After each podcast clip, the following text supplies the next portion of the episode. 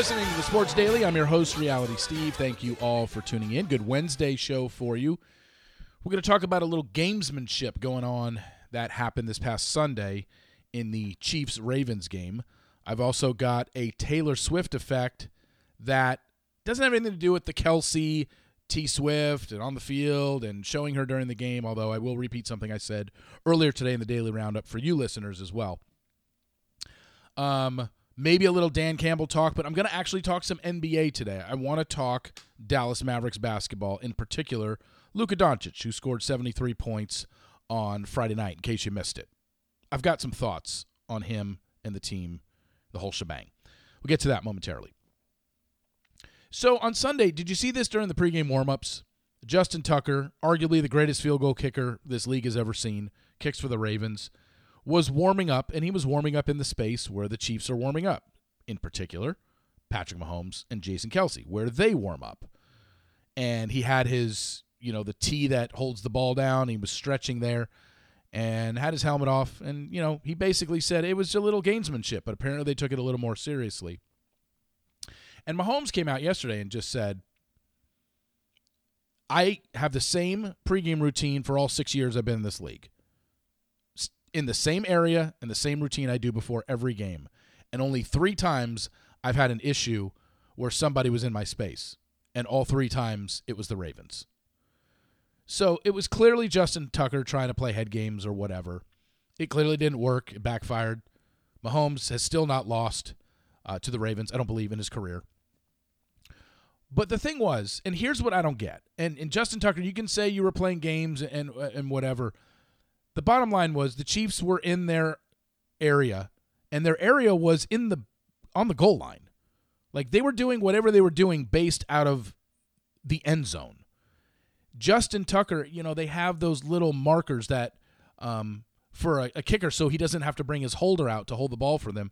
There's like that little contraption that's just like wires that you lay on the ground and it, you put a ball underneath it and it holds the ball. So you can kick without having a holder every single time. Well, Justin Tucker had that set up on the goal line. It's like, wait a second, Justin, you're clearly not using that to kick the ball because why would you be practicing a 10 yard field goal? There's not even such thing as a 10 yard field goal the the shortest field goal in the history of the NFL would be an 18 yarder if the ball was on the one yard line and the team decided to kick a field goal. Because you would go back, it would be snapped to the eight yard line, and then the end zone is 10 yards deep because the goalposts are at the back of the end zone. An 18 yarder is the shortest field goal you can kick. Why would you be having your little T contraption on the goal line. You're clearly not kicking a ball from there. So that's what I'm saying. Like Travis Kelce and Patrick Mahomes just like, dude, get out of here. You're clearly trying to annoy us, and you're just annoying. like, like I'm I'm all for Mahomes and Kelce here. And look, I understand that Justin Tucker is the greatest kicker in the NFL statistically every year and in his career, I believe has the highest field goal percentage. But man, you're still a kicker. You really think you're like bowing up to Patrick Mahomes and Travis Kelce? Come on now, man. Just just go kick in the other end of the field. Like honestly, it's just so dumb. And it's just I, I understand he was probably trying to talk some trash or whatever, and it's just so silly because it it didn't even make sense to have his contraption on the goal line because you can't kick a 10 yarder. Please. Now, the other story involving Patrick Mahomes I thought was really, really interesting. And it kind of relates to me, sort of. I'm gonna really I'm really going for a reach here, but bear with me. So did you see this story a couple weeks ago? I think it was the home game against Miami when Taylor Swift showed up in the 87 jacket and it was established during that game that the wife of San Francisco 49er fullback Kyle Juszczyk. Her name is Kristen Juszczyk. She's the one that designed the jacket for Taylor because everybody was going crazy. Well, once that story broke, Kristen Juszczyk gained more than 400,000 followers after it was revealed that the jacket that T Swift wore was created by this woman who's got a website called Designs by Kristen. Seems simple. And you're just like, "Oh wow." I mean, this is this is how stuff goes viral. You get a celebrity to wear your stuff, you get a celebrity to hawk your product, you get a celebrity to wear a hat, you get them to wear a, you know, drink a drink that's, you know, your tequila or your sport drink, whatever. That's how stuff gets big. And boy, has Kristen Juszczyk's life changed since Taylor wore that jacket. Immediately got more than 400,000 followers. And then people obviously started ordering stuff off of her website. And then just this week, the NFL agree- agreed to a licensing deal with her that's going to grant her the ability to use NFL marks in men's and women's apparel designs. Do you know how how big that is for somebody who was designing stuff on the side? Like I don't know how big her site was before this. Clearly, there were probably some NFL wives and girlfriends that wore her stuff. I get it. You know, word of mouth in that circle, it got out. Hey, she does some great stuff. Uh, yeah, I'm sure it was big. Now she got an NFL licensing deal. You ever watch Shark Tank? what do most of the people on Shark Tank go in there for? They want to get a licensing deal from one of these guys, and they don't have the connections to do it. Kristen Juszczyk sends a jacket to Taylor Swift. Taylor Swift wears it on the air. The announcers mention it, and now Kristen Juszczyk has an NFL licensing deal. I've got a request. I just started my merch line two, weeks ago. Um, Taylor, if I sent you a spoiled by Reality Steve sweatshirt or a spoiled by Reality Steve hoodie, um, would you wear it for me?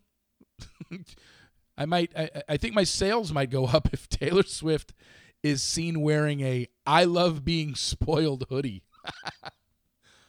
oh man, talk about hitting the jackpot.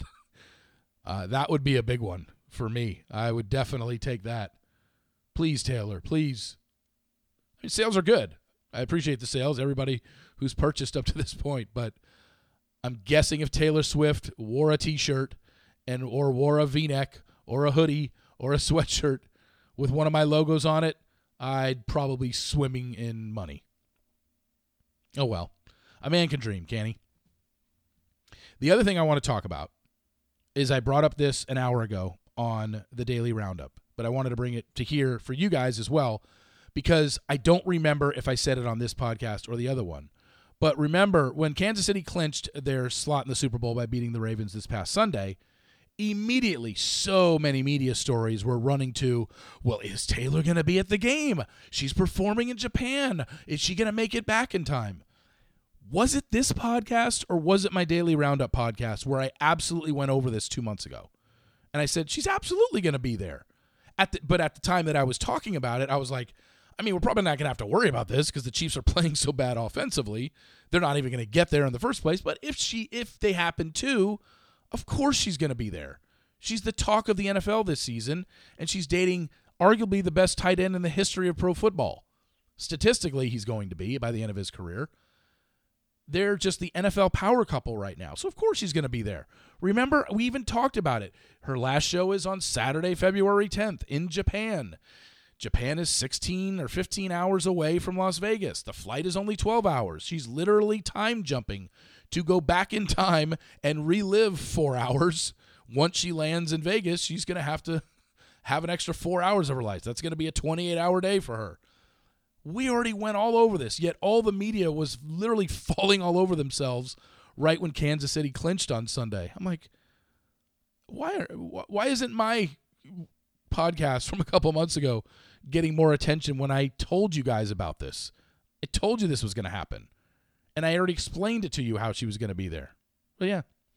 The other thing I wanted to mention in regards to Taylor is this there is a perception versus reality going on right now. The perception is that Taylor Swift and all the attention she's getting is ruining the NFL viewers' experience and it's ruining people watching the NFL and she's bad for the NFL and I don't know, the latest is somehow she's going to elect she's going to get Biden elected. I don't literally these people are insane. But I just want to point this out. So that's the perception out there. You've heard it going around. I'm not making stuff up. The perception is that oh we're so sick of this and she, why do they have to keep showing Taylor? Sunday Ravens Chiefs was a three hour and nine minute NFL game. They showed Taylor Swift seven times on screen for a total of 44 seconds. So out of a three hour and nine minute game, 0.39% of the game was spent showing Taylor Swift in the suite. In other news, that the people who are reporting nobody's watching the NFL anymore are saying because of Taylor Swift and all the attention she's getting. In other news, the AFC Championship game between the Chiefs and Ravens drew 55 million viewers for CBS, the largest AFC Championship viewership in the history of the NFL. So, isn't it convenient how the people who are saying Taylor Swift is bad for the NFL are not following it up with, oh, by the way, it had the highest rated game in the history of all AFC championships? That's what I mean. I just, the media drives me absolutely nuts sometimes. You know, I'm not going to play biases. I'm going to lay out facts. I'm going to lay out statistics for you. And that's just a fact. They showed her 77 to- seven times for 44 seconds in a three hour, nine minute game. And talking heads on TV will have you believe that nobody watches the NFL anymore and everybody's sick of it. yeah, right. And just wait until two weeks from now when the Super Bowl draws the highest number in the history of the NFL because it seems to break numbers every single year. We've got Patrick Mahomes and we've got a storied franchise in the San Francisco 49ers. It's already going to draw a giant number. And now you can add on probably five to 10 million people who would have had no interest whatsoever in watching that game are going to watch it extra in addition to because Taylor Swift is dating the Chiefs tight end. It's fact. All right, I have not talked a lot of NBA this season, and rightfully so. We're in football mode. But in about two weeks, after probably the Monday and Tuesday podcast after the Super Bowl, it is basically college basketball and NBA and any other major sports stories through, you know, the finals for NBA finals and March Madness. I mean, that's I, I can't imagine anything else. You know, baseball season. I we'll talk things here and there, storylines, maybe some signings. You know, Ohtani playing for the Dodgers, that stuff. But it's going to be pretty heavy on the basketball content. I mean, all you got to do is go back to all my podcasts last February through June and listen to those and be like, yeah, it was pretty much mostly basketball talk, college and pro. But I do want to talk about what Luka did on Friday night, where he scored 73 points against the Hawks. And look, it's it's it's it's damn impressive to score 70 points in a game.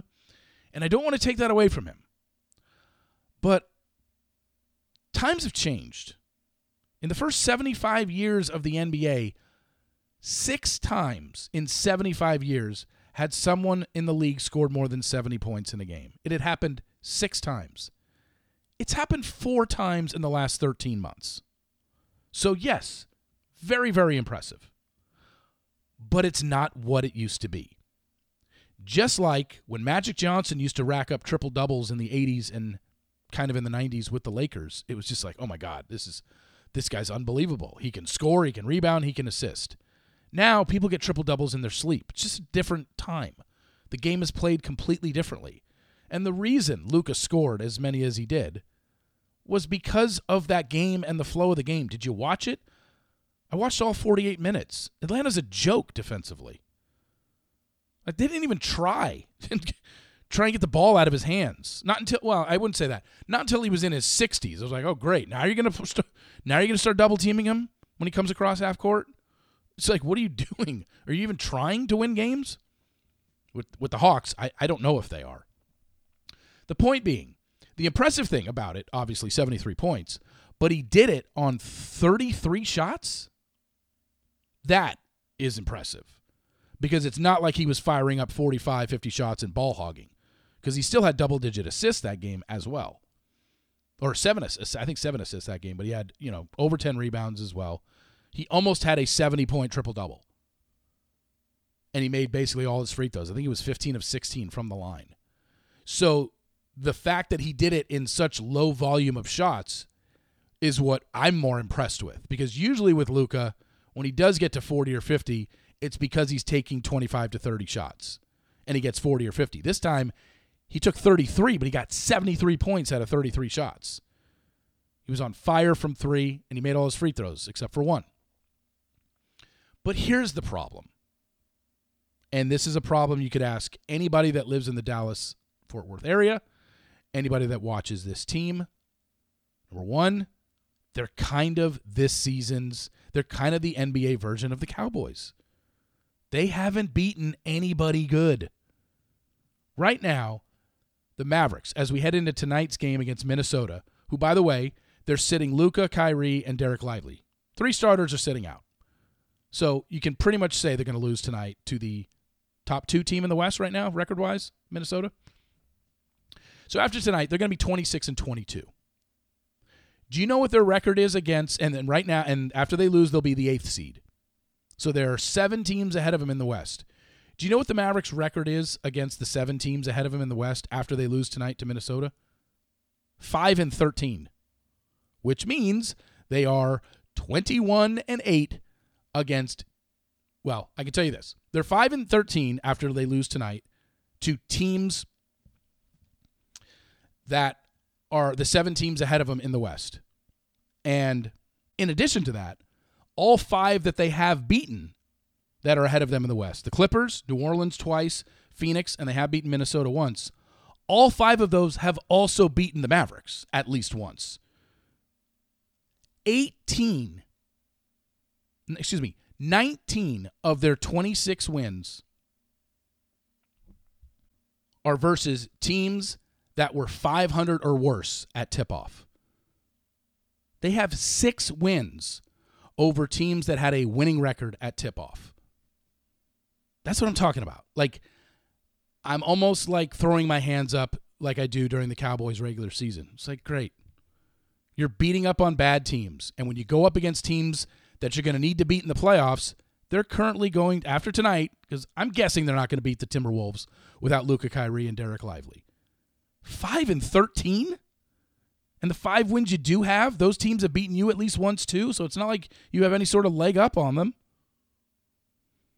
Right now, they're going to be, after tonight, they're going to be an eighth seed. There is a good chance the Dallas Mavericks don't make the playoffs this year.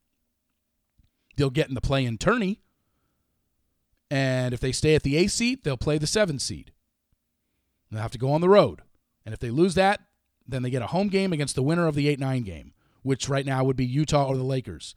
Two teams that could absolutely beat them in Dallas. You know why?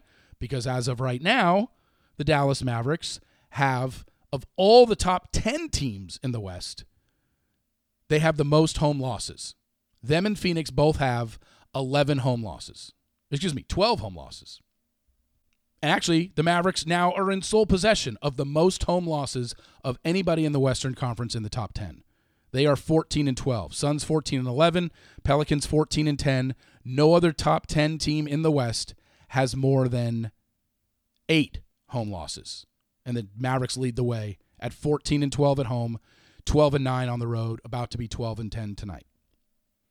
So here's the other thing. As great as Luka was on Friday night, it was against an Eastern Conference team that was 8 games under 500 and they still needed to win the game in the last minute. It's like, great, this is all fun and dandy and stats and this and that. And yet you're fighting for a win when your leader, your best player, has 73 points and you're fighting for a win against a team eight games under 500. It's like, I, I can't get excited about this. Not in today's day and age where literally the same night, I think Devin Booker had over 60. I mean, it's just there's been 70 points scored by play. Joel Embiid scored 70 less than two weeks ago. So four people have broken 70 points in the last four months when six people did it in the 75 years previous. That's what I mean. It's like, okay, it's still impressive to do. I'm not taking that away from them. I'm just saying, what does it really mean in the long run? And you know what? What happened the next night? They came home. They played a Western Conference team a team that was ahead of them in the standings. The Phoenix Suns, a team that they walloped in Phoenix earlier this year. The very next night, I know it's the second night of a back to back, but as great as Luka was on Friday night, he made, you know, whatever it was, 26 of 33 shots, and he was awesome. They come home the next night and they fall behind by 20 to the Phoenix Suns, and Luka went 9 for 26 from the field and 1 of 9 from 3. I get that he was tired from the night before. I didn't expect him to drop 70 in back-to-back games. I didn't come I didn't expect him to even come back with 50. 40 would have been really really impressive.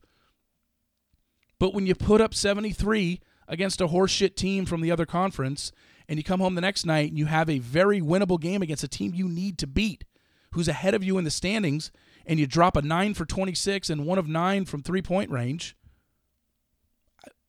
what do I care about what you did the night before, honestly? You know, there's all sorts of complaining going on here in Dallas, and it's rightfully so. It's just, he's a leader, but there are definitely some deficiencies that have nothing to do with his game. You know, Luka's been here six years. They've won two playoff series. Okay? So it's like, is he a great player? Yes. Is he a great leader? The answer right now is unequivocally no. He's not. You can say, well, God, he makes the players around him better. Look at look at how many assists he gets. I don't know what that actually means when they say he makes the players around him better. I think Luka gets the players around him open shots.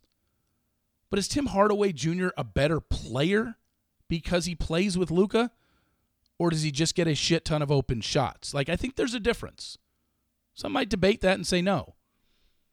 I'm just saying, I think a leader of a team leads in every way and not just I lead the team in scoring and assists and rebounds. And he does no other he has no other leadership qualities. He constantly complains to the refs. He's been doing it ever since he was in the league and the amount of times he has said at press conferences he needs to stop and change that. It's just in one ear and out the other now because he does it every single game he doesn't get calls. So that's what I mean. Like this is all fine and dandy, and people love the stats or whatever. I'm looking for is this team getting better? Are they actually going to make a run in the playoffs? Are they actually going to win more than two playoff series, which is all he's won since he's been here? The answer right now is no. I don't even think they're making the playoffs.